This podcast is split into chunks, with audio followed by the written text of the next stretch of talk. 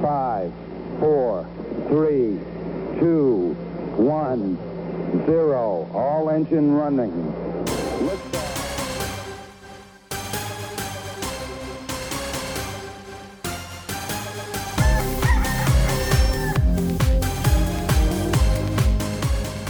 안녕하십니까. 한국과 미국 스타트업 테크 기업 이야기 조광의 4센트 드디어 76번째 시간을 시작하겠습니다. 76. 76이죠. 예. 그것도 이 짧은 한 문장 하는데도 에러 NG를 한 번 냈습니다. 지금 저희가 녹음하고 있는 지금 시간은 아, 미국 서부 시간으로 일요일 7월 12일 8시고요. 강박님 계신 동부 시간으로는 예, 밤 8, 11시입니다. 그죠? 네. 어, 원래 토요일에 하려고 했는데 강박님께서 어제 갑자기 예, 몸이 안 좋으셔가지고 하루 예, 죄송합니다. 제가 얘기했습니다. 급 피곤해가지고 막 눈이 막 감겨가지고. 그렇죠. 11시에 이렇게 매번 하시는 게 쉽진 않죠. 예, 저는 정말 네. 11시면 항상 잘 시간인데 대단하십니다. 네. 그래서 양해를 구하고 제가 하루를 그렇죠. 늦게 예, 네 녹음해 달라고 예, 부탁을 예. 드렸다면 쪼방이께 또 흔쾌히 또 오케이를 해주셨네요. 예, 안 그래서 그래서 어제 원래 주말에 아구찜을 아- 아내가 해달라고 그래가지고 원래는 어, 토요일 날 이거 8시에 해야 되니까 토요일 날 말고 일요일 날 요리를 해서 먹는 게 여유롭게 먹을 수 있겠다 싶어가지고 준비를 이렇게 해놨다가 어제 그걸 연락을 주셔가지고 바로 그냥 메뉴를 바꿨어요. 그래서 어제 아구찜을 해 먹고 오늘 이제 간단하게 먹자 그래서 아, 제가 last. minute에 연락을 드렸는데 예. 그 아구찜이 금방 그렇게 어, 될수 있는 요리인가 보죠? 한 30분이면 되더라고요. 30분도 안 걸리던데요. 아, 예, 예. 어. 재료만 이제 구해져 있으면 그간 예, 항상 한인마트를 가는데 생아구가 안 들어가서 안 들어와서 못 하다가 음, 어제 갔더니 뭐 생아구는 아닌데 이렇게 냉동된 게 들어와 있어가지고 갖고 먹어봤는데 네. 어, 먹을만 하더라고요. 손질도 다 잘 돼 있고 그래서 예, 사라님이 좋아했습니다. 네, 뭐. 괜찮았고요. 네. 샌디에고 아구찜 맛집이죠. 네. 맛집 맛집. 네. 아 진짜 한국 가서 먹고 싶은데 정말. 그러니까요. 네. 네. 네. 어, 지난주 한 주 어떻게 지내셨어요? 아, 지난주에 드디어 이제 저는 그 낚시를 한번 해보려고 뭐 몇 번 언뜻 말씀드린 음. 것 같은데, 네, 맞 여기서 처음으로 방송에서 해봤어요. 것 같은데 바다 낚시 네네. 말씀하시는 거죠? 네네네, 바다 낚시. 어. 처음으로 해봤는데, 역시 유튜브만 보고는 모든 걸 알 수 없다. 네, 그래서 처절한 실패를 하고 돌아왔습니다. 아 그래요? 아 아쉽네. 고등어라도 좀 잡으셨어야 되는데. 야, 이게 그 보통이 아니더라고요. 예, 위치나 뭐 음. 어종에 따라 가지고 써야 되는 베이트도 다르고 뭐 줄 묶는 방법부터 시작해가지고 생각했던 것보다 너무 많이 줄이 걸려가지고 아, 추도 많이 잊어버리고 줄도 끊어지고 음. 아주 고생을 많이 하다 왔습니다. 아 그렇군. 고생하셨습니다. 네. 그래서 재미는 있지 않으셨어요? 그래도 어, 없었죠. 한 마리도 못 재미없었나요? 낚았으니까. 안못 낚아서 원래 그게 네, 또 그- 시간을 낚는 거라고 그러잖아요. 고기를 낚는 게 아니라 낚시하시는 분들이.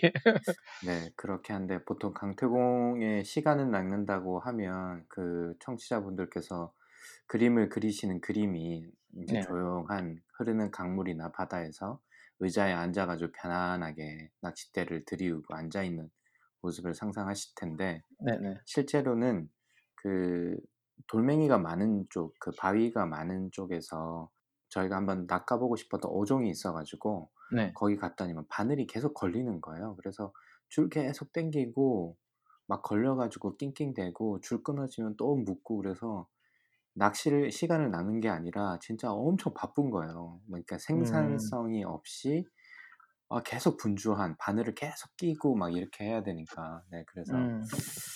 네 시간을 낚기에는 너무 바빴다. 그렇지만 생산성은 거의 제로에 가까웠다. 말씀드릴 수 있겠네요. 네 알겠습니다.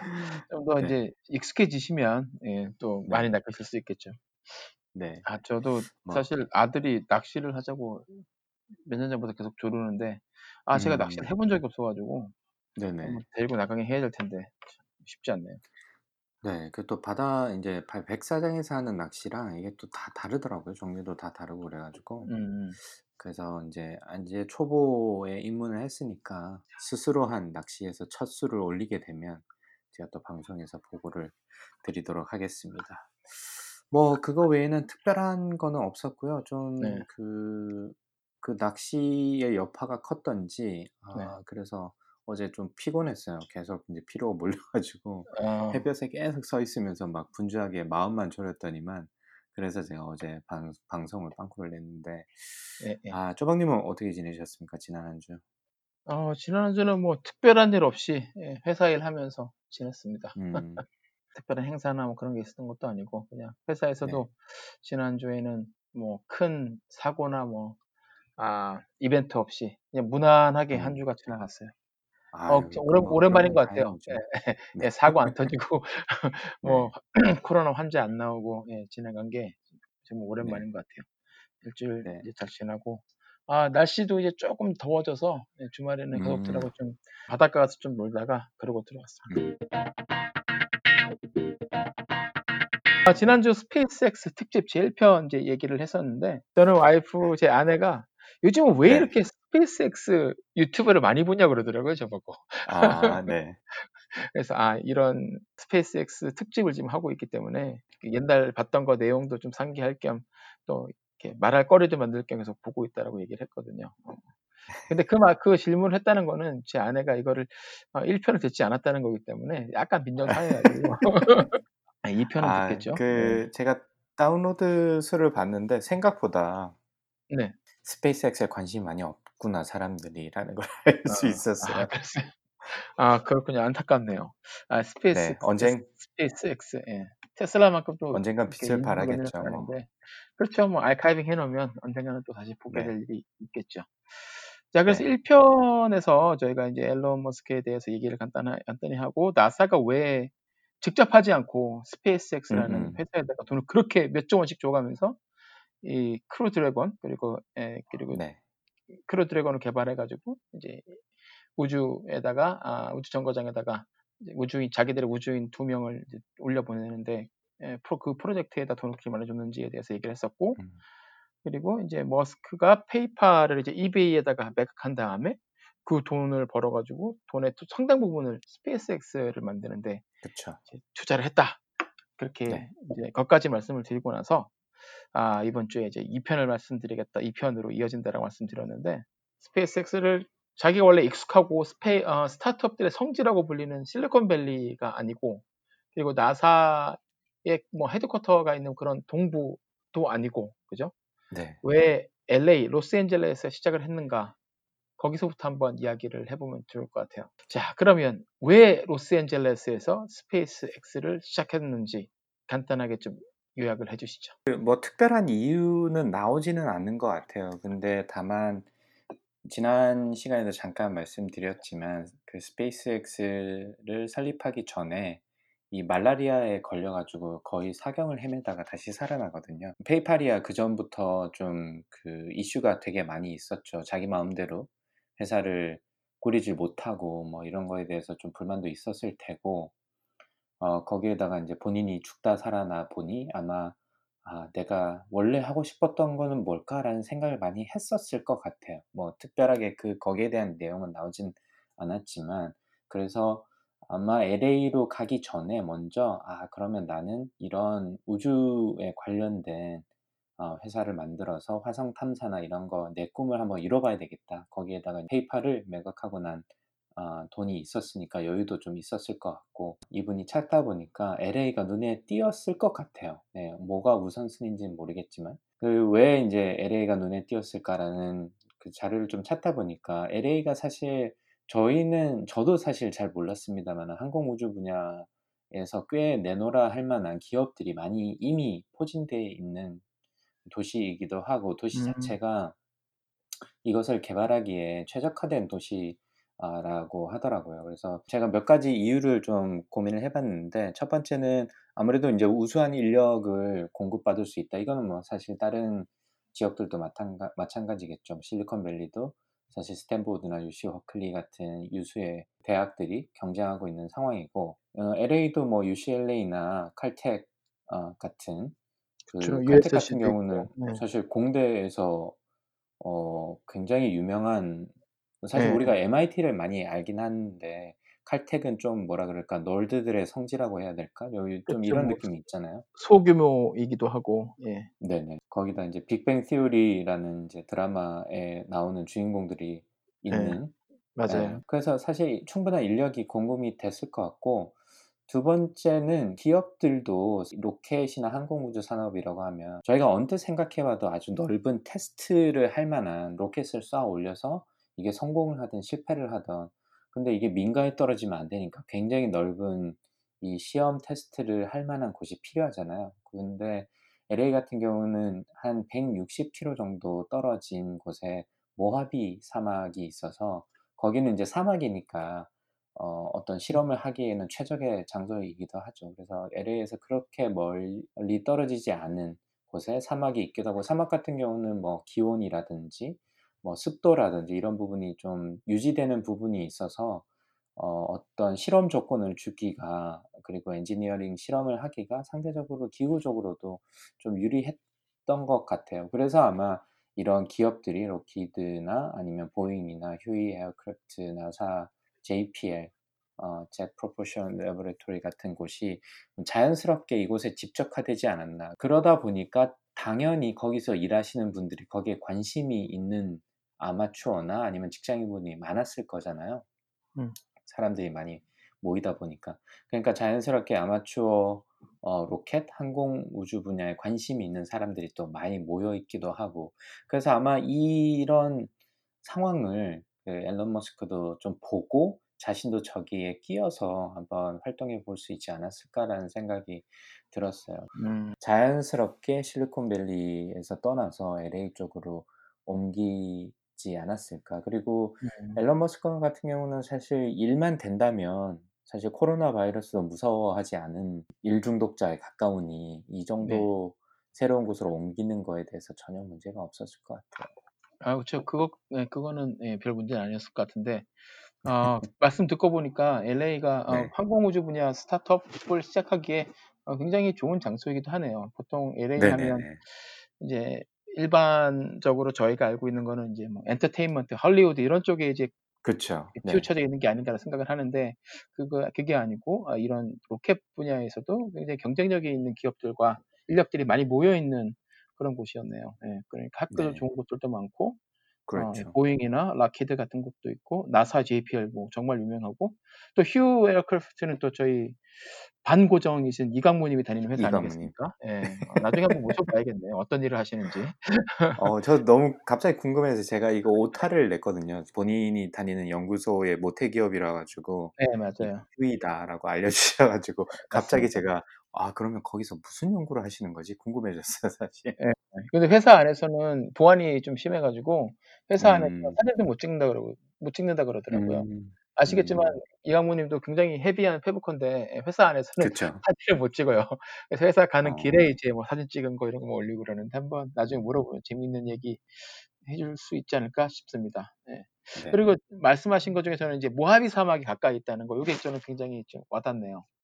그러니까 네. 실험을 하고 실험을 할 장소가 이제 필요한데 그죠? 예. 실험을 할 장소가 아 160km 정도면 뭐 여기 미국 애들은 100 마일 정도 떨어진 거니까 1 시간 반 정도면 뭐 갈 수 있는 거리니까 큰 부담 안 네. 되고 실험을 네. 마음껏 할 수 있으니까는 예 개발을 속도에도 어 속도도 빨리 할 수 있지 않을까 그런 아 생각을 했을 수도 있겠네요. 그래서 거기에서 아마추어 그 동호회 활동이 굉장히 많다고 하더라고요. 그 모하비 음. 사막에서. 실제로 아마추어 로켓 같은 것도 쏘아 보고 사실 이게 봐야 아. 되는데 그쵸, 이게 그쵸. 뭐 어디로 어떻게 떨어질지 모르잖아요. 공중 폭파가 될 수도 있는 거고. 그쵸. 이게 그냥 음. 애들이 그 물로켓 정도의 수준이 아니기 때문에 맞아요. 예. 그리고 어떤 트래젝토리나 그랬을 때 이게 사실 여기서 아마추어라고 하지만 이게 거의 준 전문가에 가까운 아마추어들이기 때문에 아마 모르긴 몰라도 막 수십 킬로까지 날아갈 수도 있고 그러다 보니까 이게 아무 때나 아무 곳에서나 함부로 이렇게 실험할 수 있을 만한 그런 장소가 아니기 때문에 더욱이 이 사막에 사막이 엄청나게 중요한 어 음. 뭐 지리적인 이점을 갖다 가져다 주지 않았을까라는 생각이 듭니다. 그럼 그렇게 해서 2002년 6월에 이제 스페이스X가 LA 그 공항 근처에 있는 이제 엘 세군도라는 곳에서 이제 창고를 빌려 가지고 시작이 됐는데 네. 어, LA로 와서 이제 뭐 관심은 있고 이런저런 장점은 있는데 LA 도시라는 도시 자체가 우주 사업 관련해서 지식도 그렇게 아직 뭐 많지도 없죠. 않고 무엇보다도 네. 네트워크라든지 인맥 같은 건 전혀 없었을 거 음. 아니에요. 지금이야 음. 이제 스페이스X, 일론 머스크 하면 누구나 다 알지만 2002년이면 거의, 거의 20년 전인데 그때는 그냥 뭐 노바디잖아요. 그럼 이 사람이 그렇죠. L, 예, LA에 와서 어떤 일을 그럼 제일 처음에 했나요? 뭐 예를 들어 거꾸로 한번 여쭤보죠, 쪼박님한테. 네. 쪼박님이 어떤 진짜 완전 그 모르는 뭐 뭘 예를 들어 볼까? 갑자기 이제 서핑에 대해서 음, 서핑에 어, 이게 너무 재밌는 것 같아. 그리고 아드님이 너무 좋아해 가지고 그러면 내가 서핑보드를 한번 만들어 보자라는 생각이 음, 이제 갑자기 들었다 치죠. 네. 네네. 그랬을 때 쪼박님 같은 경우는 제일 먼저 일단은 위치는 샌디에고니까 좋은데 샌디에고로 있- 와서 이미 예, 계시니까 이- 있고 예, 예, 이제 그 비즈니스를 내가 해야 되겠다 결심을 하셨어요. 예, 예. 뭐 어떤 어프로치를 어, 일- 제일 먼저 음. 하실 것 같으세요? 일단은 유튜브를 보고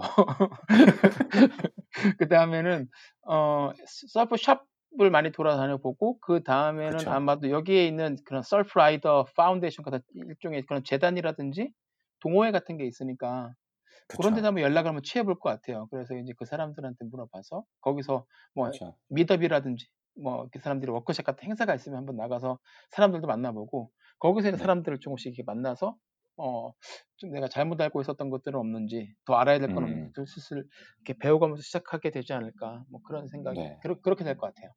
역시 쪼박님은 이게 potential이 있으신 분이라니까. 예. 감사합니다. 일론 머스크도 보면 사실 정확하게 그 루트를 따른 것 같아요. 그래서 그 우주 항공에 대해서 관심은 있었겠지만, 그래서 이제 물리학을 부전공을 했지만, 뭐 그래도 이게 로켓을 만드는 거랑은 사실 도움이 어느 정도는 있을 수도 있지만 사실 꽤 멀잖아요. 거의 뭐 제가 갑자기 로켓을 만드는 만들으라고 하는 거랑 비슷한데 그래서 이제 제일 처음에 한 일이 LA로 일단은 오자마자 아까 말씀드렸던 그런 인맥을 networking을 하기 시작한 것 같아요. 그래서 제일 처음에 그 Mars Society라고 비영리 재단이 있었어요. 그 Mars Society는 닥터 로버트 주브린이라는 사람이 설립해서 화성에 화성 탐사에 관심 있는 사람들의 이제 모임이죠. 비영리 재단을 만들어서 모여서 실제로 기부금을 받아서 뭐 연구개발 같은 것도 조금 계속 하고 한데 아무래도 이제 비영리 재단이다 보니까 사실 그렇게 잘 워킹은 하진 않았겠죠. 근데 그런 상황에서 이제 앨런 머스크가 LA에 와서 5천 불의 기부금을 내고 갑자기 툭 나타납니다. 그래서 사실 5천 불이 한국 돈으로 한 600만 원 정도인데 이게 어떻게 보면 별거 아닌 것처럼 보이는데 이게 비영리 재단에 600만 원이 누군가가 갑자기 돈을 툭 내고 나타나면 이게 굉장히 임팩트가 큰 거잖아요. 사실 기부금이 600만 원을 내기가 쉽지 않으니까. 그리고 이 화성 탐 화성 탐사를 주제로 한 비영리 재단이기 때문에 얼마나 많은 사람들이 화성 탐사에 또 그렇게 이렇게 많은 돈을 내면서 들어와서 활동을 할 만큼 관심이 있었겠습니까? 일론 머스크가 마르스 소사이어티에 5천 불을 내고 탁 나타나니까 이 완전 어, 거물이 갑자기 나타난 거죠 재단의 입장에서는 그래서 아마 바로 이사진이 예 이사 이사회 멤버가 되고 아 그리고 그를 통해 가지고 네트워크를 서서히 구축을 해 가는 거죠. 그리고 아마 이제 기존에 있었던 재단에 활동하는 사람들이나 아니면 재단에 활동하는 사람들이 서로 아는 분들을 소개받고 이사회가 멤버가 돼서 화성 정착을 위한 연구 기지 개발 프로젝트에 본인 돈으로 10만 불을 기부를 하기도 합니다. 이게 아무래도 비영리 단체다 보니까 이 일의 속도나 이런 게 풀타임으로 하는 거에 비해서 사실 이게 동호회 성격도 강하고 그렇죠. 아마 상근인 사람들이 많은 곳이기 때문에 이 진도가 본인의 마음에 아, 본인의 욕심만큼 잘 안 나갔던 것 같아요. 그럼요. 그래서 그 사람 성에 찾겠습니까? 그러니까요. 네. 일반 기업에서도 아, 지금의 일하는 속도가 마음에 안 드는 양반인데 이게 비영리 단체에 일하시는 분들을 이렇게 푸시할 수도 없고 이게 굉장히 답답했을 것 같아요. 본인이 봤을 때. 그렇죠. 그래서 비영리 단체인데요, 뭐. 예. 네, 거기서 이제 그거 거기서 나와서 본인이 스스로 Life to Mars Foundation이라는 음. 재단을 자신이 직접 설립을 해가지고 주변에 LA 근처에 있는 아까 말씀드렸던 마르스 소사이를 통해서 알게 된 사람들을 영입을 하고 어, 네트워크를 싸게 아, 쌓게 되죠. 이제 그때가 한 2001년이니까 거의 뭐 팔의 이베이에 이제 이런 이야기가 왔다 갔다 할 때고 이미 이제 한번 그 Zip2라는 회사를 어, 엑시스를 한 거라서 뭐 금전적으로는 아마 여유가 있었을 것 같아요. 그래서 그 돈을 여기에 많이 투자를 하고 본인이 세운 음. 재단이다 보니까 뭐 자연스럽게 많은 사람, 사람들이 모여, 모여들게 된 거죠. 그러니까 여기 네. 하나만 여쭤보고 싶은 게 Life to Mars Foundation을 자신이 이제 일론 머스크가 설립을 했는데 그게 네. 그러면 어 이베이가 페이팔을 인수하기 전인가요? 이게 직, 그 직전인 것 같아요. 아 직전에 아 그러면 2001년으로 나오거든요. 아 그렇구나. 그러면 예, 네. 아직 2천억 원이라는 큰 돈을 만지기 전이네요. 전. 예, 예.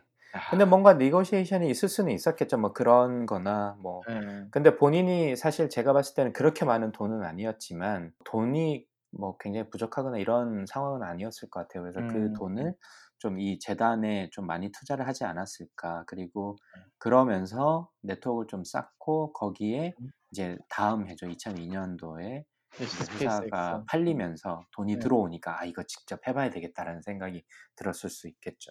맞네요. 네, 이 기성용 네. 선수의 말씀, 예, 답답하면 니들이 직접 뛰든지, 예, 동호회 활동하다가 답답하니까 직접 이제 아예 파운데이션 그러니까요. 만들고 결국은 이제 회사를 네. 만들어서 이제 여기까지 오게 됐네요. 아 참, 네. 예, 평범한 사람은 확실히 아닌 것 같습니다. 이제 여기서도 이제 제가 또 궁금한 건 네. 그 이전에도 그 자서전에도 잠깐 하- 언급되긴 하는데 그 일론 머스크 이전에도 다른 분야에서 돈을 엄청 많이 벌어서 millionaire, billionaire가 된 사람들이 그 중에서 이제 우주에 관심이 있거나 Mars, 화성 탐사 같은 데 관심 있는 사람들이 우주 사업에 도전하고 뭐 후원해주고 이런 식으로 여러 가지 비즈니스를 시작해본 사람들이 꽤 있었다고 했었는데 그 네네네. 사람들은 뭐 저희가 이름도 기억하지 못할 정도로 그냥 다, 다 실패를 했는데 머스크, 그쵸. 일론 머스크는 그 사람들과 어떤 부분이 달랐기에 여기까지 올 수 있었을까요? 뭐 이건 정답이 아닐 수는 있는데 일단은 이 사람의 적극성이 드러나는 그 다른 분들에 비해서 좀 어, 차이를 가져다 주는 게 아닌가 싶은데 이게 어떤 말씀이냐면 Life to Mars Foundation을 만들고 그냥 뭐 아, 내가 상징적으로 만들고 한 게 아니라 실질적으로 활동을 많이 했던 것 같아요. 일론 머스크 같은 경우는. 그래서 연구 개발도 해보고 본인이 지- 실제로 그런 기술에 뛰어들어 가지고 나중에 이제 자서전 같은 데서 보면 뭐가 일이 안 되면 본인 본인이 모르는 분야더라도 막 공부해 가면서 엔지니어들이랑 discussion 하면서 막 손에 기름때 묻혀가면서 하는 적극성이 남들보다는 좀 오피스에 앉아서 결재하는 그런 사람이 아니었다는 거죠. 그래서 몸으로 뛰는 게 어, 일단 몸에 배인 사람인 것 같고 스타일상 두 번째는 일단 로켓을 쏘고 싶은데 기술이 없는 거죠. 그래서 어떤 일을 벌이냐면 러시아에 가가지고 그때 그 대륙간 탄도 미사일이라고 하는 ICBM 그 발사체 부분을 사오면 이거를 좀 개조해가지고 우주 우주 발사체로 쓸 수 있지 않을까라는 생각을 해가지고 러시아에 실제로 두 번인가 아, 세 번인가 가가지고 ICBM을 사고 싶다고 막 이야기도 하고 네트워크를 통해 가지고 그런 러시아에 있는 정부 고위직에 있는 간부들을 만나 가지고 디스커션도 하고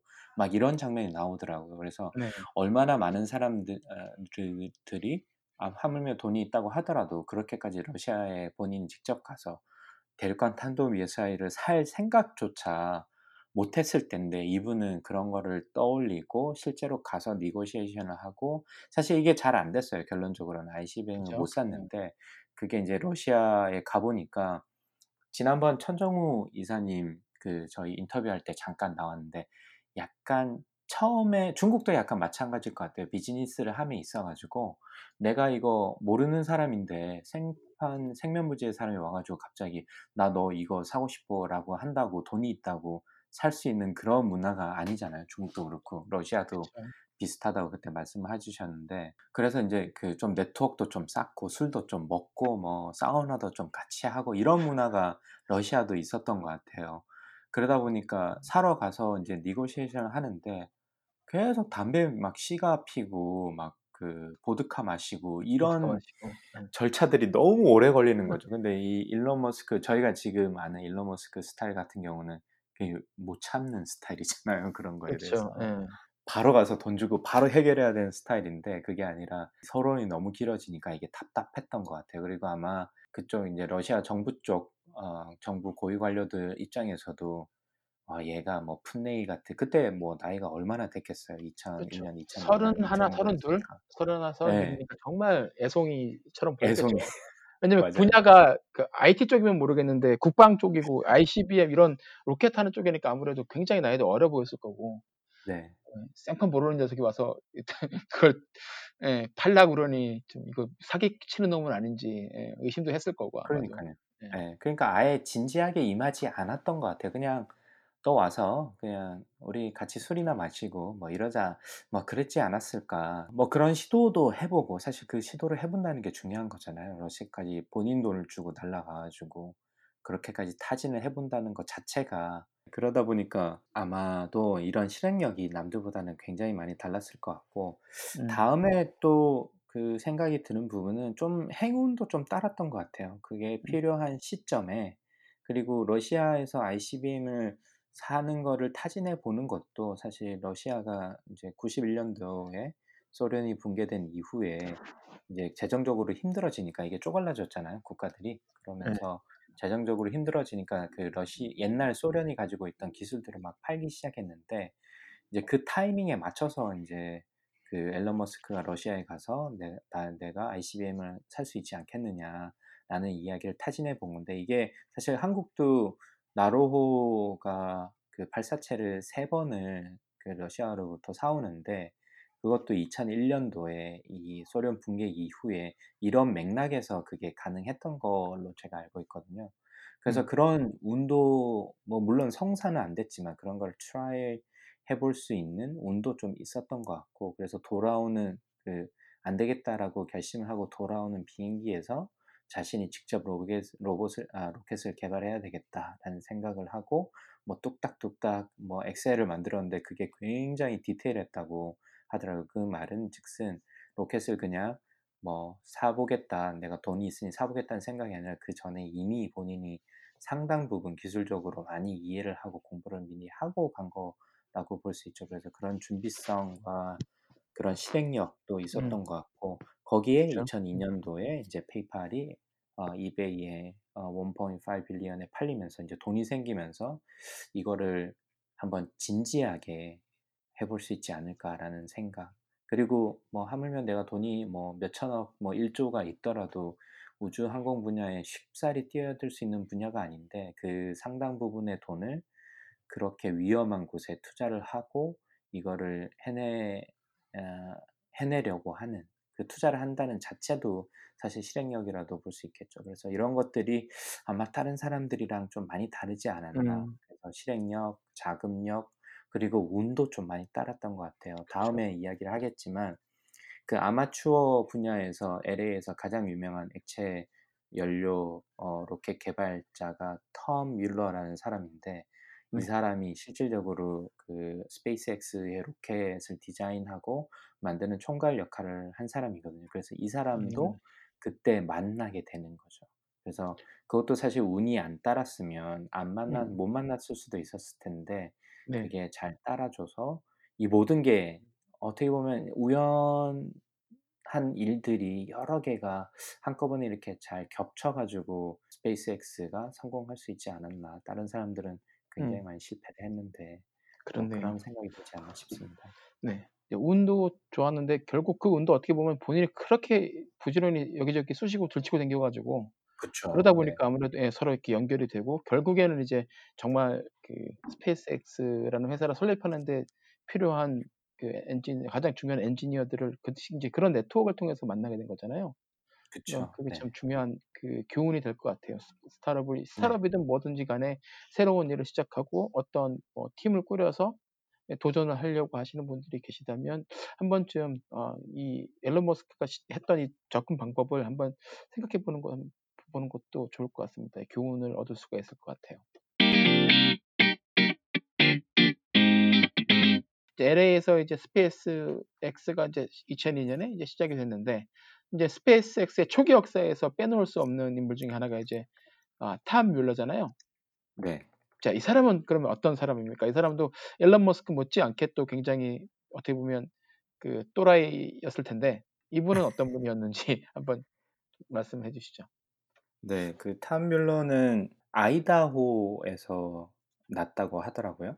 아, 저 위, 위쪽에 예, 감자 많이 나는 그, 그 동네.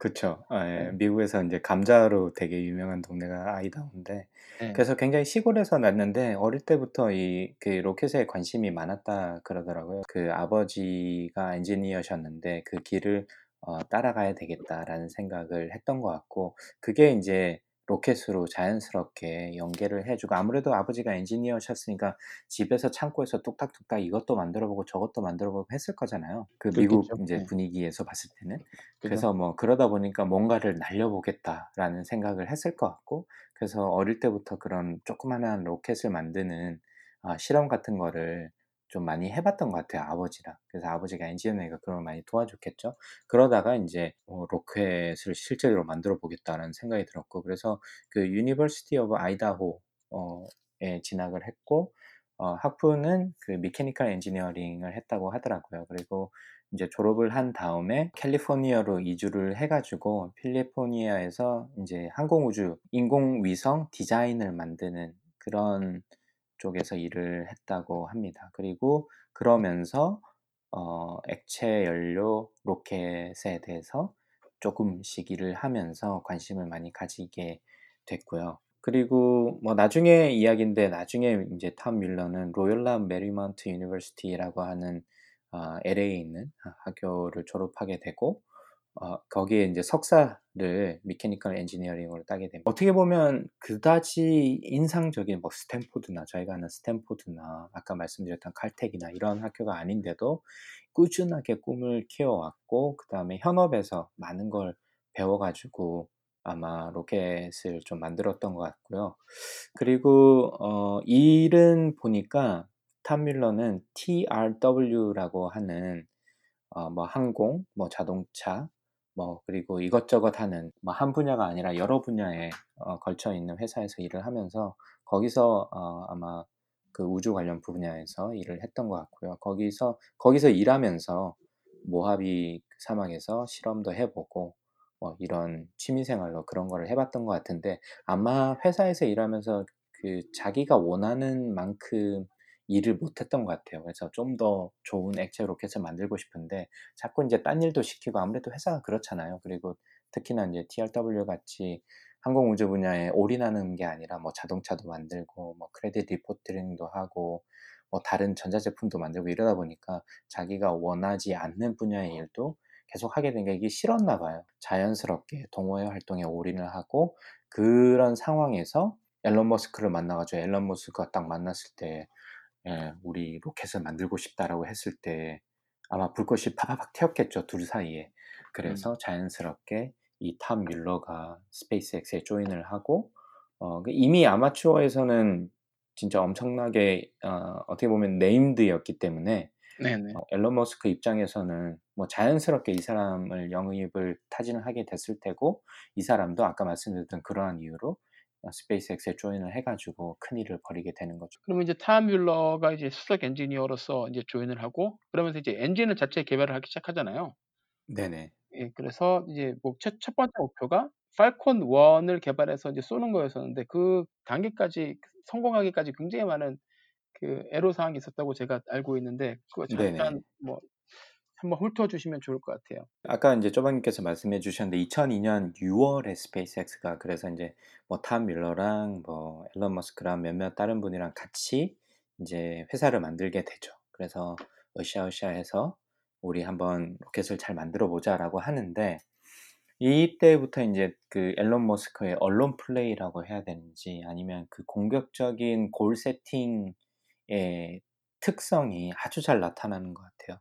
그래서 2002년 6월에 스페이스가 X가 시작이 됐고 아무리 이 탐 뮬러라는 로켓 천재가 join을 했다고 하지만 이게 아마추어잖아요. 그래도 이게 실질적으로 만, 이 대규모 어, 상업용 로켓을 만들어 본 사람이 아닌데 음. 2002년 6월에 스페이스X를 만들고 어떤 목표를 선언을 하냐면 2003년 5월 그러니까 11개월 만에 1단 로켓을 완성을 하고 2003년 6월 그 다음 달에 2단 로켓을 완성을 하고 7월에 동체를 다 만들고 8월에 전체 로켓을 한번 세팅을 해보겠다. 그리고 9월에 발사대에 설치를 하고 10월에 첫 발사를 하겠다고 발표를 합니다. 딴 것도 아니고. 아 지금 들어도 이제 웃음밖에 안 나오네요. 이 그러니까 계획.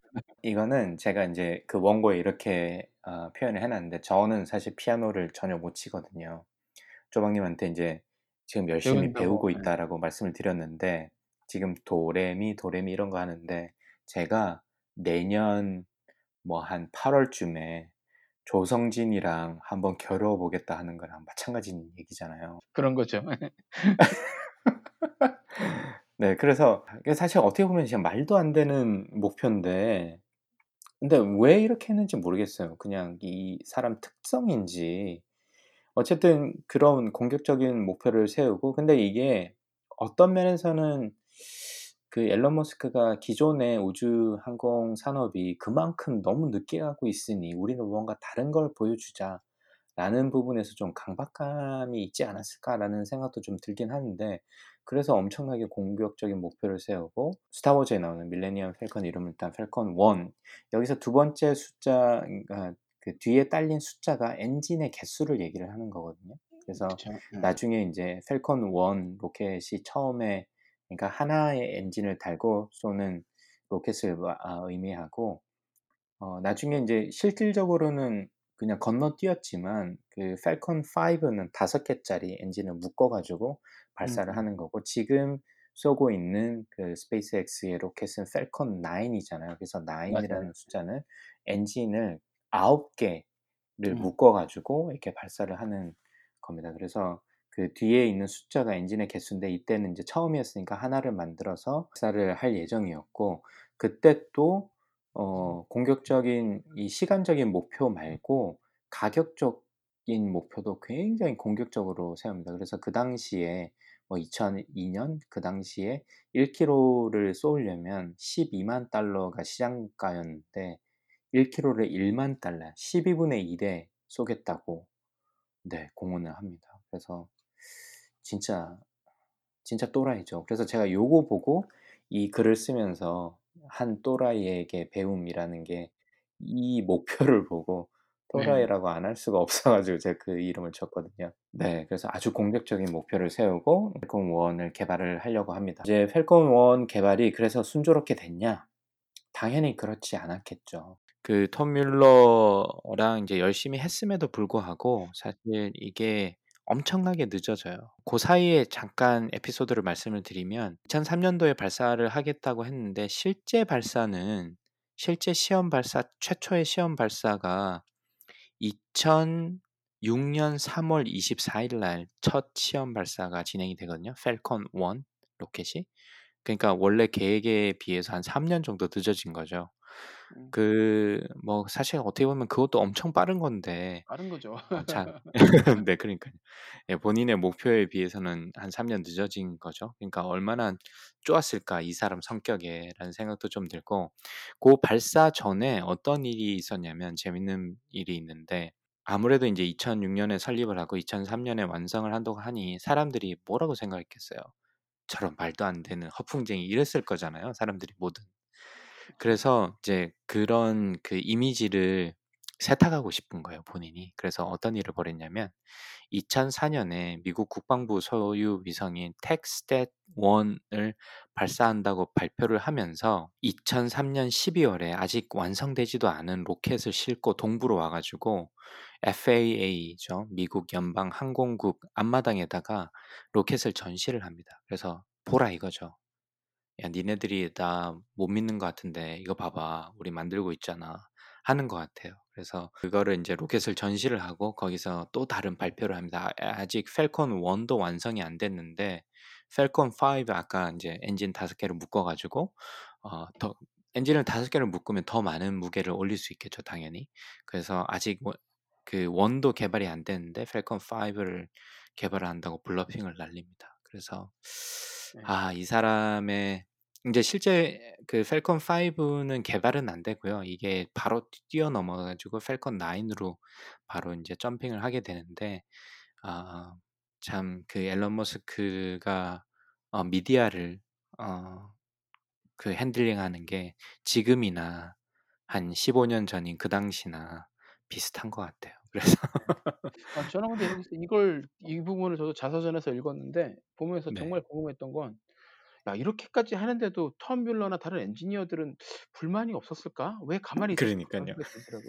사실 저 정도 되면 야, 이거 뭐 제대로 알지도 못하는 건 둘째치고 이거 완전히 미쳤네. 그러고서 아예 그냥 그러니까 반란이 일어나거나 회사를 떠나는 경우도 꽤 많이 있는데 그러니까요. 보면은 네. 근데 여기는 보면 예.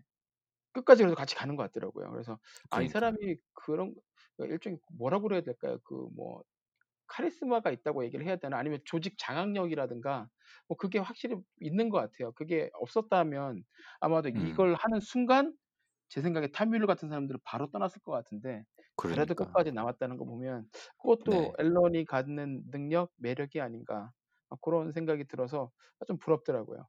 네. 그게 그런 부분이 좀 나타나는 부분이 있는데 아무래도 인제 아까 말씀드렸던 목표에 비해서 3년 정도 늦어지고 사실 3년 늦어져서 2006 년도 3월 달에 시험 발사하는 것도 사실 어떻게 보면 엄청난 일이거든요. 2002 년도에 어 6 월에 개 설립을 해 가지고 2006년 3 월에 시험 발사를 해 한 거니까 엄청난 건데 그랬으니까 쪼 쪼박님 말씀대로 탐 밀러 같은 경우는 얼마나 스트레스 많이 받았겠어요 사실. 그러게요. 네. 예. 근데 인제 그거를 잘 토닥거리면서 어 또 그런 면이 또 있었다고 하더라고요. 그래서 이 앨런 머스크가 사실 어떻게 보면 참 대단했다고 느끼는 부분이 자기가 그 당시에 자가용 비행기가 있었나 봐요. 뭐 2002 년도에 뭐 몇천억을 받았으니 뭐그 정도는. 예. 있었겠죠? 있어 그 정도는 근데 있어야죠. 그게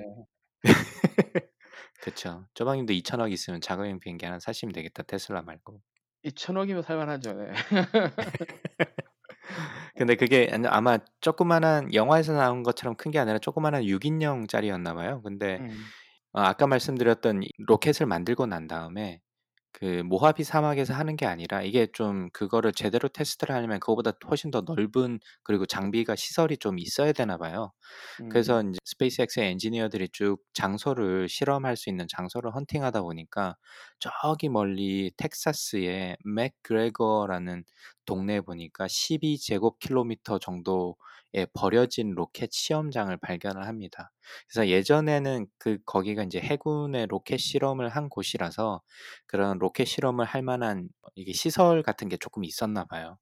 그리고 그 다음에 그 처음에는 로 해군에서 로켓 실험을 한 곳이고 그 다음에 어 텍사스 달라스에서 성공한 기업가가 은행으로 성공을 했었는데 이 양반도 앨런 머스크처럼 어 "우주 항공 산업에 좀 뛰어들어 보고 싶다."라고 해 가지고 Beal Airspace Aerospace라는 회사를 만들어 가지고 거기 그 장소를 이용해 가지고 꽤 많이 오랫동안 실험을 했는데 그 회사는 실패를 했어요 결론적으로는. 음.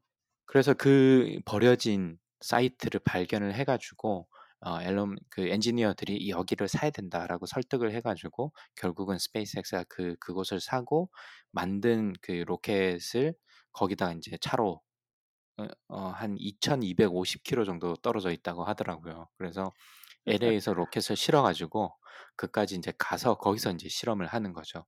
인제 로켓은 인제 육상으로 해결하면 되는데 뭐 사람이나 이런 거 같은 경우는 계속 왔다 갔다 해야 되잖아요. 아무래도 그죠. 예. LA에 인제 회사가 가족들도 있고 있고 이 예. 그러니까 왔다 갔다 하다 보니까 이게 2,250 킬로면 사실 이게 저는 이 거리가 사실 상상이 안 가는데 그쵸. 어 그러니까 차로 운전하기엔 너무 버거워 가지고 막 이러고 있으니까 뭐 비행기도 앨런 머스크가 아까 말씀드렸던 자가용 비행기를 턱 내주면서 "야 니네들이 좀 타고 가라."고 그래서 6 명 비행기에 막 7 명씩 막 끼어 타 가지고 택시처럼 맞아요. 한 명은 막 항상 그렇게 그 변기 위에 앉아 서 있고 있었던데. 그래서 뭐 그렇게 자기 비행기까지 내줘 가면서 그리고 뭐 아무래도 실험이 잘 안 됐을 테니까 문제가 생겨서 막 좌절할 때 앨런 머스크가 인제 뭐 또 토닥거려 주기도 하고 그게 항상 카리스마 있는 리더로 묘사가 되는데 좀 인간적인 것도 있나 봐요. 그러니까 아마 아까 말씀드렸던 톰 뮬러 같은 사람이 그쵸. 뭐안 떠나고 그렇게 공격적으로 하는데도 불구하고 같이 꿈을 이뤄나지 않았을까라는 생각이 좀 드네요. 그죠. 예, 맞습니다. 뭔가가 있겠죠. 네. 팔콘 1을 개발을 해서 쏘겠다 하는 그 목표는 정말 말 그대로 장대했는데 뭐 말씀하신 대로 대- 계획대로 실행이 될 리가 없잖아요. 그리고 네. 몇 년이 더 늦어졌는데 아 2003년에 완성이 목표였는데 뭐 당연히 2년 정도 더 지연이 돼서 2005년에 이제 실험을 하게 되고 하는데 아 그때 이후의 이야기도 한번 계속 말씀해 주시면 좋을 것 같아요.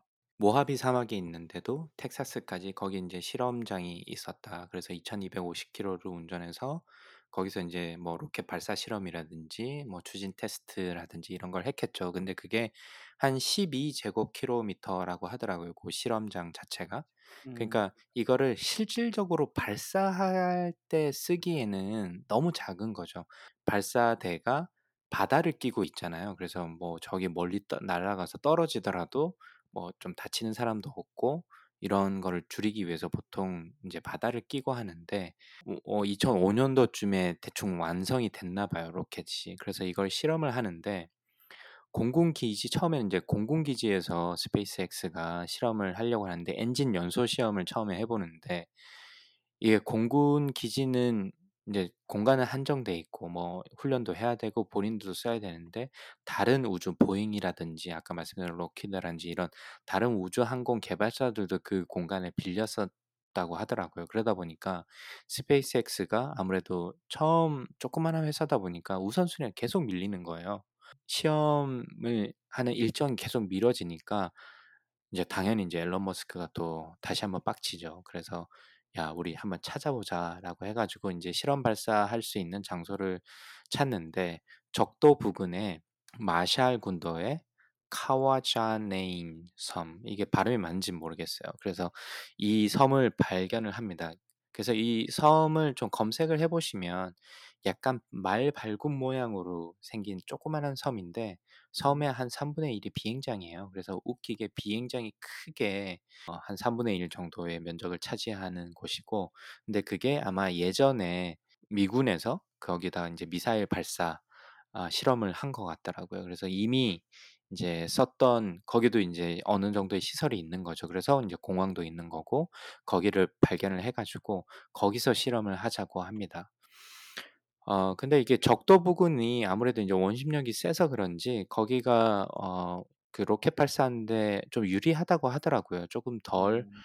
어 연료를 좀 덜 쓰고도 더 많이 아마 상승이 되나 봐요. 그래서 거기서 많이 했던 것 같은데 그래서 2005 년 한 6 월쯤에 스페이스X 엔지니어들이 장비를 싣고 섬으로 갑니다. 이게 마샬 군도는 이제 태평양 한가운데 있 있다 보니까 이게 한참 이게 LA에서 싣고도 한참을 가야 되는 거죠. 뭐 비행기를 타고 막 이렇게 가야 되니까. 근데 그 무거운 로켓이 뭐 비행기에 나눠서 가져가서 거기서 재조립을 해 가지고 하는데 이게 쉽지 않을 거잖아요. 그 아무래도 제가 생각을 해 봐도 아마 정글의 법칙을 그때 찍었지 않았을까 엔지니어들이. 예. 이거 개발하는 것만 해도 힘든데 인제 본인 삶 자체도 가족들이랑도 떨어져야 되고 뭐 물건을 구하려고 해도 못 구하고 그러니까 물건을 어떤 부 부품이 고장이 나면 LA나 미국 가 본토에 가 가지고 공수를 해 와야 되니까 엄청나게 힘들었던 거죠. 그래서 인제 어 그런 어려움을 겪고 2005년 11 월에 발사 실험을 원래 하려고 합니다. 최초 발사 실험 하려고 하는데 계속 인제 문제가 생겨 가지고 날씨도 좀 안 맞고 뭐 이런 문제가 생 생겨 가지고 계속 실패를 하다가 드디어 1 차 실험은 2006년 3 월 24 일 날 어시첫 시험 발사 펠컨 1의 첫 시험 발사가 진행이 되는데 이게 유튜브에 다 있어요. 1차 시험, 2차 시험, 3차 시험, 4차 시험, 5차 시험까지 이렇게 유튜브에 다 있는데 어 제 블로그에 가서 보시면 링크가 다 있으니까 고걸 한번 보시면 좋을 것 같은데 생각보다 되게 잘 나가요. 1 차임에도 불구하고. 네. 어 근데 결국 그 원하던 고도에 못 도달하고 실패를 하고요. 2차 시험 같은 경우는 일단 로켓 분리는 성공하고 음. 2단 로켓 또 성공을 했는데 fairing도 성공을 했는데 생각보다 로켓이 빨리 끊어진 거예요. 그래서 그 궤도에 오르지 못하고 어 그래서 실 결론적으로는 실패를 한 거죠. 그래서 어떻게 보면 이게 2 차 만에 꽤 많은 이 1단 분리 성공했고 fairing도 성공했는데 2 단 로켓이 생각보다 인제 빨리 엔진이 끊어진 거죠. 그래서 뭐 궤도에 오르지 못하는 이게 폭파해서 그런 게 아니라 그런 정도의 성공을 2차 시험 만에 어 음. 달성을 한 거니까 이거 사실 어 엄청난 거죠. 그래서 1차 시험은 아까 말씀드렸던 2006년 3월 24 일이고 2차 시험은 2007년 3월 15 일입니다. 3차 시험은 그 다음 해인 2008년 8월 3 일에 발사하는데 요 영상을 보시면 좀 재밌어요. 1 단과 2 단이 어 분리가 됐는데 이게 2 단이 떨어지면서 뭐 문제가 있었던 것 같아요. 2 단이 떨어지면서 1 단이랑 부딪혀 가지고 폭발을 합니다. 그래서 실패를 하고요.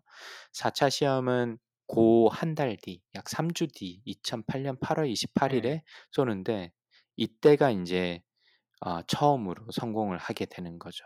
근데 이제 아까 말씀드렸던 아까 폭발한 거는 2008년 8월 3 일이고 두 번째 4차 시험 성공한 처음으로 성공한 4차 시험 같은 경우는 2008년 8월 28 일이니까 25일 만에 발사를 하는 거거든요. 그래서 네. 아무래도 성질 급한 일론 머스크가 1 년씩 걸리니까 각 시험마다 "야 네. 이거 한 대 더 만들자." 그래서 두 대를 동시에 만들었던 걸로 보여요. 안 그러면 한달 아. 만에 이렇게 예 발사를 할 수가 없었겠죠. 그쵸, 그쵸. 예. 그래서 4차 시험은 인제 더미를 싣고 무게를 일단 싣고 가야 되니까 근데 시 실제 뭐 인공위성을 싣기에는 인공위성 자체도 너무 비싸니까 더미를 실어 가지고 그냥 무게만 실어 가지고 한번 올려 본 거고 그래서 4차 시험에 성공을 하고 5차 시험이 2019년 7월 14 일에 결국 결론적으로는 성공을 하게 되는 거죠. 그래서 이 아까 말씀드렸던 2002 년도에 설립을 해 가지고 네. 2009년 7월 14 일에 상업 발사에 성공을 했으니까 이게 불과 7년 만에. 그쵸. 7년 네. 만에 이만큼을 했고 사실 이만큼의 성과를 계속 보여주기 시작하니까 처음에는 야 IT에서 인터넷에서 그냥 깨짝거리면서 돈버돈좀 벌어 가지고 와 가지고 여기서 멋모르고 덤빈다 이런 무시도 많이 받았는데 이게 그쵸. 2006 년을 기점으로 어 이 산업 뭐라 그러죠? 로켓 산업, 우주 산업 이 음. industry에서 전문가들이나 뭐 정 정부라든지 이 음. 사람들이 이제 스페이스X를 보는 눈빛이 확 달라지는 것 달라져요. 같아요.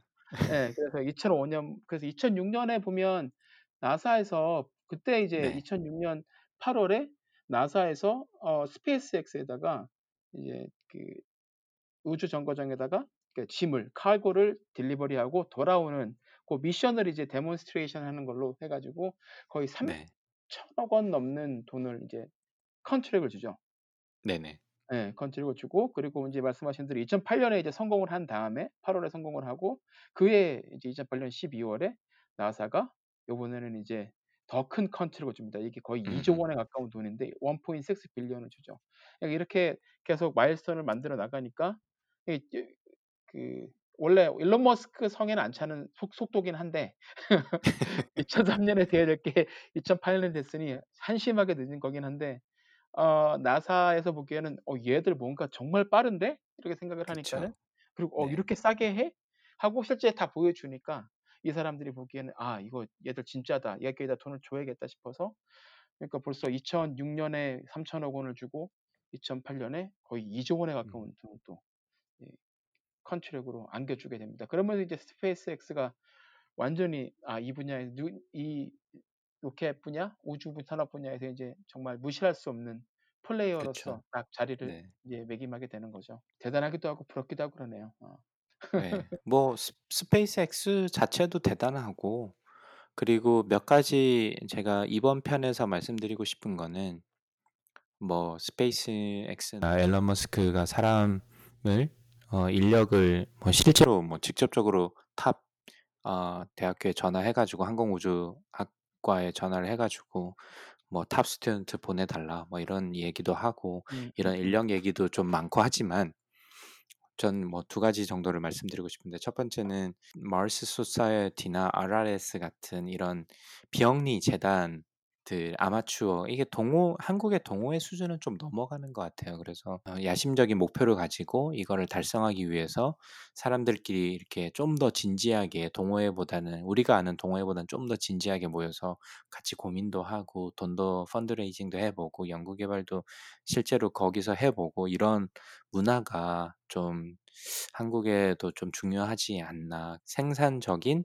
비영리 단체들이 좀 많이 있었으면 좋겠다라는 게 개인적인 생각이고 한국의 비영리 단체들이라고 하면 뭐 환경 쪽이나 아니면 뭐 이익 단체 형태가 좀 많은 것 같더라고요. 그래서 뭐 정부에 로비를 한다든지 아니면 뭐 정치권에 줄을 댄다든지 뭐 이런 일이 많은데 그게 아니라 순수하게 과학이나 엔지니어링 영역에서도 이런 비영리 단체가 좀 많이 활성화되면 좋겠다. 그게 참 부러운 부분 중에 하나였던 것 같고 물론 기부 문화도 그렇지만 두 번째는 뭐첫 전에도 말씀드렸는데 나사가 이렇게 소위 말해서 듣보잡인 조그마한 스타트업 회사에 그 많은 돈을 사실 그 contract 자체가 굉장히 시 일찍 시작했잖아요. 아무리 결과도 아직 다 완성되지 않은 상태인데 아까 조방님께서 말씀해 주셨지만 그런 상태에 몇 천억 정도를 이렇게 프로젝트를 줄 수 있다는 그런 문화도 사실 다시 한번 그런 문화 때문에 스페이스X가 지금의 스페이스X가 되지 않았을까라는 생각이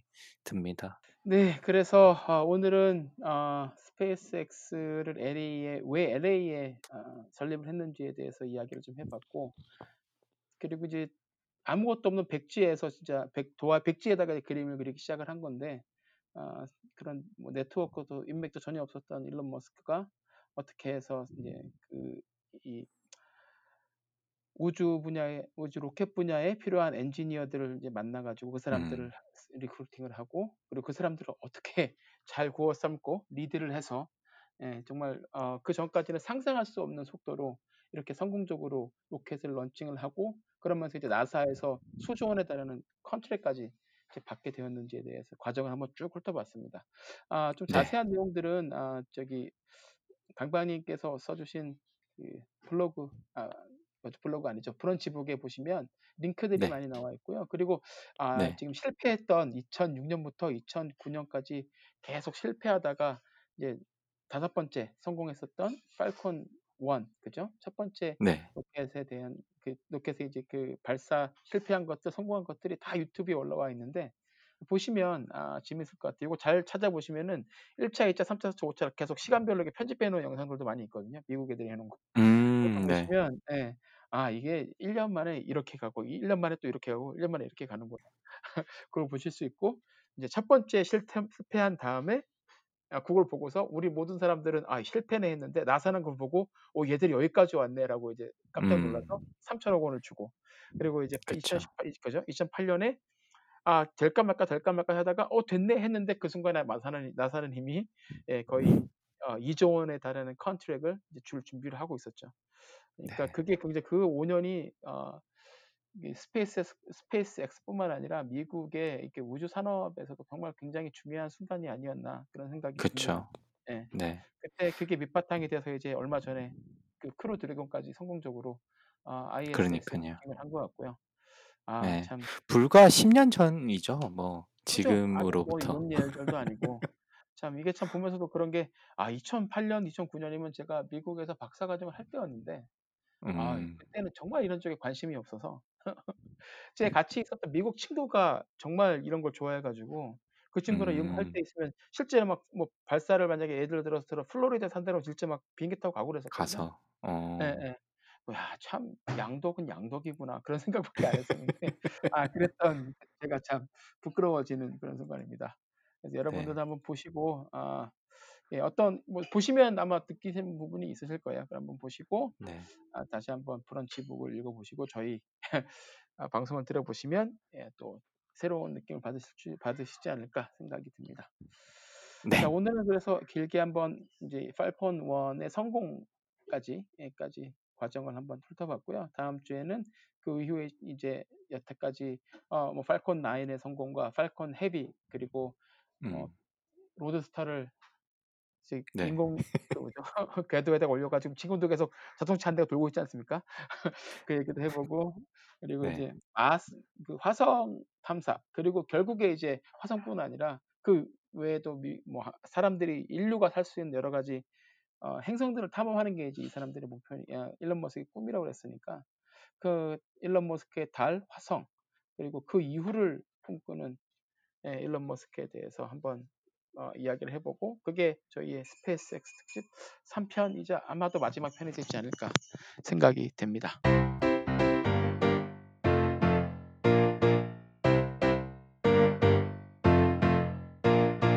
자 다음 코너는 예, 저희 방송의 인기 코너 인기 코너. 진짜인지 아닌지 모르겠지만 저희는 그렇게 믿고 있는 인기 코너 2주의 pick입니다. 당방님 혹시 2주의 pick까지 가져오실 뭐 정신이 있으셨나요? 피곤하셨을 텐데 시간도 없었 아. 네. 낚시의 실패로 피폐한 정신머리였지만 네, 하나를 들고 오긴 했습니다. 뭐 꽤 많이 이슈가 됐던 스포츠 이야기를 좀 해보려고 합니다. 그리고 그 다큐멘터리 하나를 소개시켜 드리려고 하는데 그 쪼박님 스포츠 좋아하시잖아요. 저는 사실 보는 것보다 하는 걸 좋아해가지고 뭐 야구도 뭐 열심히 보지도 않고 어 주로 그냥 제가 하는 것도 좋고 뭐 NBA나 뭐 이런 것도 사실 제가 이렇게 보진 않는 편이긴 한데 네. 아, 예. 그리고 유명한 스포츠 몇 명만 아는 정도인 것 같은데 쪼박님은 뭐 저희가 한 1년도 넘게 방송해 보면서 제가 느낀 느낌은 스포츠에 굉장히 또 열성적으로 또 팔로우도 하시고 그러신 것 네. 같은데 예, 좋아하시잖아요. 그쵸? 예, 좋아하죠. 예. 네. 네. 그래서 얼마 전에 이제 치- 그 경주에서 철인 3 종 경기 최숙현 선수의 이야기가 한국 뉴스에 많이 나오고 뭐 거기에 대해서 분노하시는 분들도 많이 있고 뭐 이런데 그게 한국에서의 문제가 엘리트 스포츠 중심 사회다. 그리고 그런 것 때문에 이런 그 스포츠계에서 이런 문제가 많이 발생하고 있다. 아, 그리고 다른 선진국을 봐라. 저기는 생활 스포츠라서 그런 일이 덜 하다 라고 이야기를 저는 많이 들었거든요. 쪼박님도 그러신가요? 예, 맞죠. 예, 그렇게 항상 네. 뉴스에 많이 나오니까 대단 프로그램 나면 이제는 바뀌어야 네. 된다 이런 식으로. 예. 네. 그런데 그 넷플릭스의 이제 영문 제목은 Athlete A라고 돼 음. 있고요. 한글 제목은 우리는 영원히 어리지 않다라는 제목으로 되어 있는 다큐멘터리입니다. 그래서 얼마 전에 나온 거 2002년 20년도니까 얼마 전에 나온 것 같고요.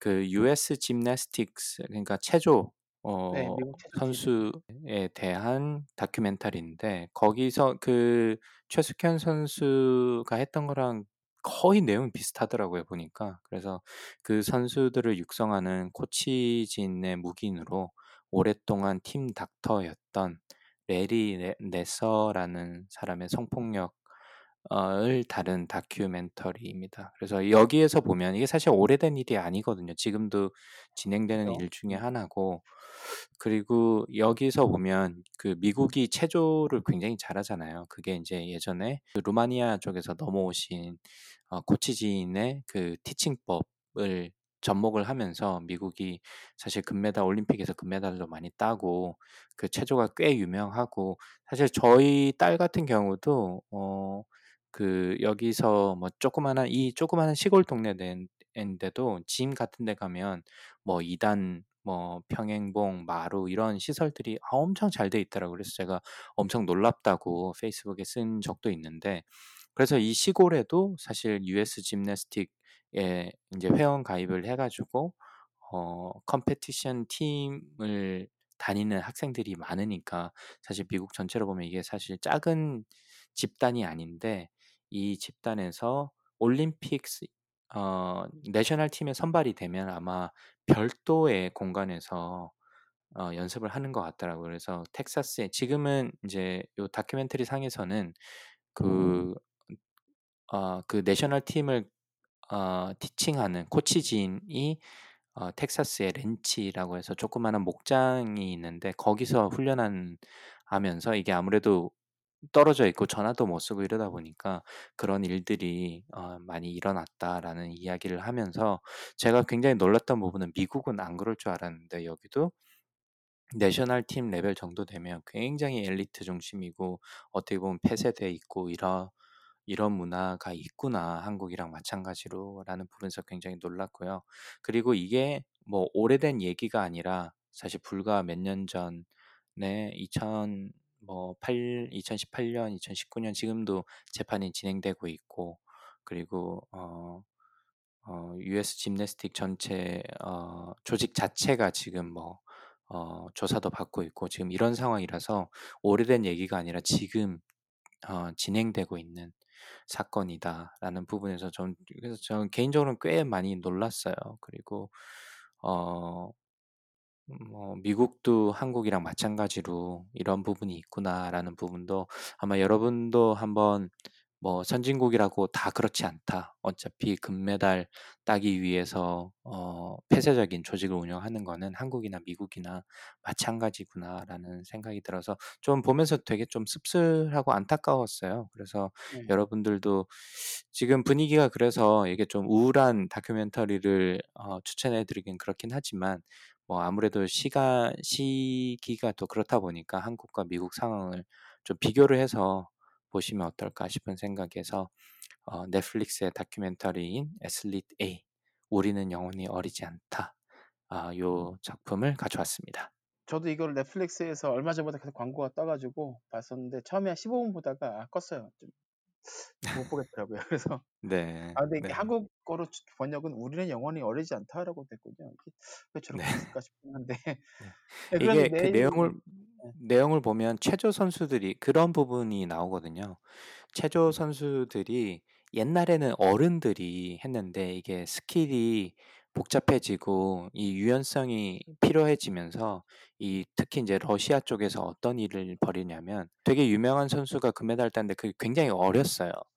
그러면서 그 어린 나이에 체조 선수가 nation 그 올림픽에 나가서 메달에 도전하는 게 어떻게 보면 하나의 standard가 돼 버린 거죠. 그래서 이제 본인 판단이 제대로 되지 않는 이 아주 어린 뭐 10 살 뭐 혹은 5 살, 6 살 때부터 운동을 해가지고 10살, 11살 뭐 혹은 중학교 가기 전에 올림픽에 출전을 하니까 그 당시에 어, 그 어린 나이에 팀 닥터가 이게 뭐 성폭력을 하고 그랬는데도 아무 말도 못하는 뭐 그래서 아마 이렇게 제목을 우리는 영원히 어리지 않다.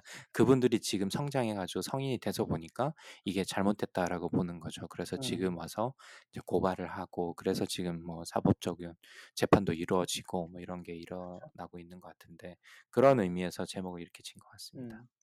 네, 이 낯살 아저씨 그래가지고 그 여러 가지 뭐죠 성범죄 관해서 다 유죄를 인정받아가지고 40년에서 175년까지 일단 예, 형을 살아야 되잖아요. 그러니까 네네. 아마 돌아가시 죽기 전에 나오기 힘들 것 같고 아, 음, 공교롭게도 지난주 금요일에도 미국 네바다에 있는 체조팀 미국 체조 체조팀 US 짐네스틱스 음, 체조팀 코치 한 명이 비슷한 아, 제목으로 체포됐어요. 그래서 이 사람도 이 사람은 14개 정도 지금 제목이 걸려 있는데 음, 검사 말로는 만약에 기소돼서 유죄 판결을, 판결을 받게 되면 거의 최대 무기징역까지 살 수 있을 거다 이렇게 네, 얘기를 하고 있더라고요. 그래서 한번 아 참 씁쓸하군요. 알겠습니다. 애슬릿 A 그리고 한국 어, 제목으로는 우리는 영원히 어리지 않다. 넷플릭스에서 보실 수 있습니다. 네. 네, 조방님은 좀 밝그 밝고 희망찬 그 희망찬 예, 희망찬 거죠. 네, 제가 갖고 온 거 제가 최근 몇 달간 어, 굉장히 유용하게 썼던 앱을 하나 아, 추천해드리려고 합니다. 아, 네, 강박님께서 자전 그러니까 그 자전거 타면서 원격 수업으로 하는 펠로톤을 이제 많이 사용하고 계시는 거는 다들 아실 텐데 아, 네, 펠로톤이 자전거를 까지 사고 하면 한 2, 3천 불 정도의 처음에 기기값이 들어가고 그쵸. 그 후에도 계속 이제 subscription이 되는 거잖아요. 네. 근데 30, 아 39불입니다. 39불. 아, 그 적지는 않네요, 진짜.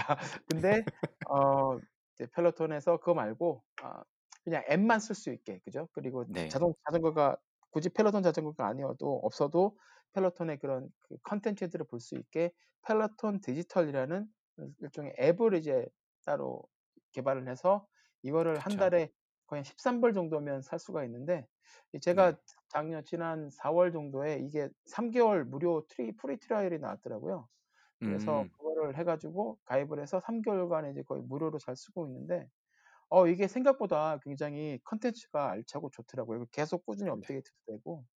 그래서 이거 지금 뭐 짐에 가시기도 힘들고 그래서 대부분 아마 운동을 안 하시거나 집에서 조금 하시는데 아무래도 집에서 하시면 혼자 하니까 제대로 안 되기도 하고 나가서 하는 것도 좀 쉽지 않은데 어 이걸 받으셔 가지고 그러니까 뭐 일종의 그 virtual 코치가 있다고 생각하시면 될 것 같아요. 그래서 그쵸. 달리기 할 때도 옆에서 계속 음악 틀어 주면서 이렇게 얘기도 해 주고 그리고 음. 프로그램을 선택할 수 있고요. 자기 골에 맞게 5 킬로 달리기, 뭐 하프. 마라톤 달리기 이러면 이제 네. 프로그램도 다 짜 주고 잘 잘하고 나면 이제 뭐 예 배지 같은 것도 뭐 보내 주고 아무것도 아니지만 어쨌든 그래도 상 받는 기분이 드니까 모티베이션도 되고 굉장히 좋더라고요. 그리고 저 같은 경우는 이제 집에 그냥 그 제가 타는 자전거 이제 트레이너를 트레일러를 뒤에 달아 달아 가지고 그거 가지고 집에서 인제 혼자 탈 수 있게 해 놨는데 이때 앞에다가 이 펠로톤 디지털에서 인제 제공하는 자전거 실내 자전거 어 콘텐츠를 틀어 놓고 하니까는 확실히 집중도 잘 되고 예전에 음. 제가 펠로톤 가끔씩 YMCA에서 탈때 제가 그 네. 좋아했었던 뭐 강사들 예 네. 그런 사람들도 코디. 보면 코디 예 코디 같은 사람들 거기서 보면서 같이 하니까 확실히 효과도 좋고 굉장히 음. 좋았습니다. 그리고 이거 말고도 제가 뭐 요가도 있고 되게 많은데 제가 굉장히 즐 즐겨서 썼던 거는 일단 걷기하고 네. 걷기 되게 좋았던 것 같아요 저도. 예. 네. 그리고 걷기는 제 아내랑 아침에 일어나서 이제 집 주변에 뭐 강가가 주변에 있어 가지고 거기 한 음. 2 마일 정도 걷고 올때 고거 하나씩 그 블루투스 헤 이어폰 하나씩 귀에 꼭 왔다 갔다 하면 그것도 굉장히 좋았고 그리고 아. 생각도 못 했는데 정말 제가 좋았던 건 명상이었어요. 명상이 음.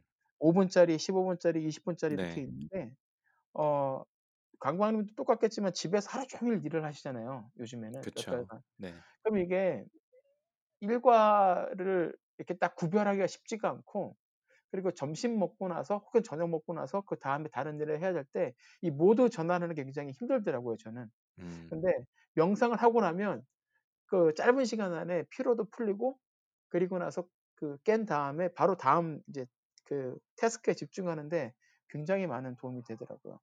그리고 어 네. 그리고 잠 잘 때도 약간 불면증 같은 거 있을 때 거기 잠자는 그러니까 명상인데 명상을 뭐 뭐죠? 자기 그 전에. 숙면을 네. 도와주는 예 명상을 하면 네. 10 분 짜리인데 10 분을 끝까지 들어본 적이 한 번도 없어요. 어. 한5분 정도 지나면 그냥 확 골아 떨어지더라고요. 그래서 예 요즘에 스트레스 많이 받으 받으셔 가지고 불면증에 시달리시는 분들께 어 펠로톤 디지털 강력히 추천드립니다. 예. 네. 그리고 사라님의 이걸 웃음소리가. 그죠? 예. 요게 끝내고 나면 아 한국에서도 이제 비슷하게 그 사운드짐이라고 사운드짐. 있잖아요. 예. 네. 김우중 님 그 회사에서 아마 맞아요. 포트폴리오 회사 중에 네. 하는 것 같은데 여기서 지금 앱이 있어 갖고 다운 받아 봤어요. 받아 봤는데 음. 가격은 한 반값 정도더라고요. 한 7 불, 8불 정도 하는데 음. 어 한국말로 일단 나오고 그리고 그쵸. 영상보다는 이제 듣는 거니까 나오는데 비슷한데 아직 콘텐츠는 펠로톤 디지털만큼은 못한 것 같아요. 근데 뭐 그거는 음. 콘텐츠는 계속 이 시간이 가면 만들어지는 거니까 그쵸. 예 네. 앞으로는 앞으로 한1-2달 정도 어 펠로톤 디지털과 함께 아 사운드 짐도 한번 써 보고 2 개를 한번 비교를 해 보면 재밌을 것 같다는 생각이 들었습니다. 네. 그래서 네. 이 미국에 계신 분들께 펠로톤 디지털 추천드리겠습니다. 네. 뭐 펠로톤은 저희가 제가 개인적으로는 스페이스X 다음 회사로 지금 열심히 공부해서 쪼금씩 자료를 모아서 어 펠로톤도 사실 한국에 잘 안 알려져 있는 것 같은데 좀 자료를 모아서 한번 써 볼 예정이고요. 네네. 일단 말씀하신 거 들어보니까 꽤 그 만족스러우신가 봐요. 예. 저는 굉장히 좋았어요. 이게 아 음. 생각보다 어 효과가 있더라고요. 음 맞아요. 예. 그래서 제가 1 달에 39 불씩 내면서도 끊지를 못하고 저 자전거는 뭐 계속 꾸준히 타고 있고요. 최근에 업데이트를 좀 못 드렸는데 어 달리기를 가끔씩 하거든요. 근데 제가 진짜 음. 달리기를 못해요.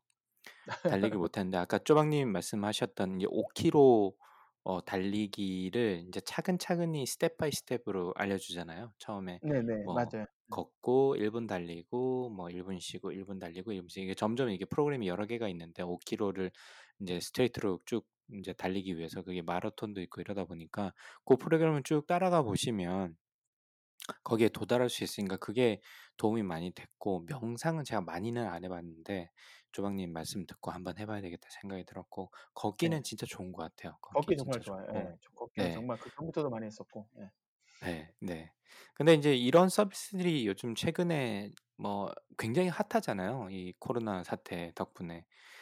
뭐 덕분 이죠. 네, 덕분에 이런 그 주가도 많이 오르고 그랬는데 최근에 맞아요. 이제 룰루레몬이라고 저는 잘 모르는데 저희 요가복 많이 와이프가 이게 만들죠. 요가복으로 되게 유명하다고 그러더라고요. 예, 맞아요. 캐나다 회사인데 네. 예, 룰루레몬 네. 요가 요가복으로 되게 유명하고 아, 뭐 얼마 전에는 그런 인종차별적인 그런 디자인 같은 걸로 또 욕도 많이 먹었었고.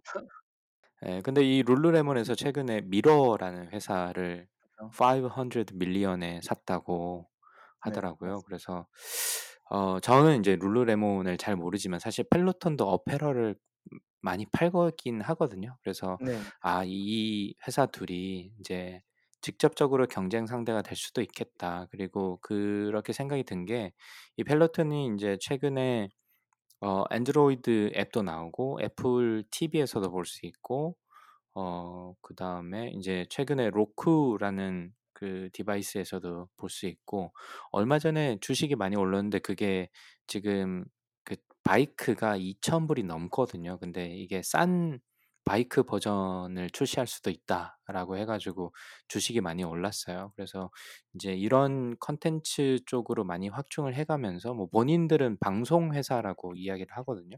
그런 운동 회사가 아니라. 그래서 방송의 quality가 좀 다른 것 같아요, 다른 데서 보면. 아마 그래서 조박님도 쪼끔 어 다름을 느끼시는 것 같은데 예, 맞아요. 어쨌든 이 룰루레몬이 아직은 제가 잘 아는 회사는 아니지만 미러라는 회사를 인수를 하고 이 펠로톤이랑 한판 경쟁을 한번 해 볼 수 있을 만한 회사가 아닌가라는 생각이 좀 언뜻 들어서 최근 소식을 쪼끔 덧붙여 봤습니다. 그리고 저기 룰루레몬 같은 경우에는 그 전에도 이제 미러에다가 투자를 좀 했었어요. 그러니까 투자자로 음. 들어갔다가 예, 네. 나중에 이제 상황을 지금 이렇게 어 코로나 이후에 상황이 이렇게 변하는 걸 보고 있다가 결국 그냥 큰 돈 써서 확 인수를 한 것 같아요. 그리고 펠로톤이 잘 돼 가는 것도 보니까 '아 이거 과연. 이거 뭔가 되겠는데?' 예. 싶어 가지고 네, 맞습니다. 그래서 특히 이제 거기서 요가라든지 뭐 미러를 사용해 분 사용하신 분이 이제 주변에 한 분 계신데 이분 말씀으로는 네. 원래 미러에서 수업을 들을 때그 강사들이 룰 룰루레몬 옷을 입고서 많이들 출연을 했다고 그러더라고요. 아. 예, 그래서 아. '아, 뭔가 있겠는데?' 싶었는데 갑자기 연락이 와 가지고 예, "우리 이제 미러랑 레몬 룰루레몬이랑 한 회사가 됐다." 이렇게 얘기를 네. 했다고 그러더라고요. 네, 어 길게 녹음했는데 아, 오늘도 이 방송 이제 여기서 마무리하도록 하겠습니다. 제가 지금 NG를 연속 3번 내고 있는데 다시 한번 시도를 해 보겠습니다. 요거는 자르지 말고 넣어 주세요. 네. 아, 세계 최초라고 주장하는 와이파이 3원 팟캐스트. lifetime learner가 되고 싶은 두 아재가 들려드리, 들려드리 는 미국 스타트업 tech 기업 이야기 조강의 4센트는 애플 팟캐스트, 팟빵, 구글 팟캐스트, 그리고 스포티파이에서 들으실 수 있습니다. 저희 팟캐스트에 대한 의견이나 질문은 페이스북 페이지나 아니면 이메일 dr.chogang@gmail.com으로 해주시면 감사드리겠습니다. 오늘도 들어주셔서 감사하고요. 좋은 한 주 보내시기 바랍니다. 감사합니다. 감사합니다.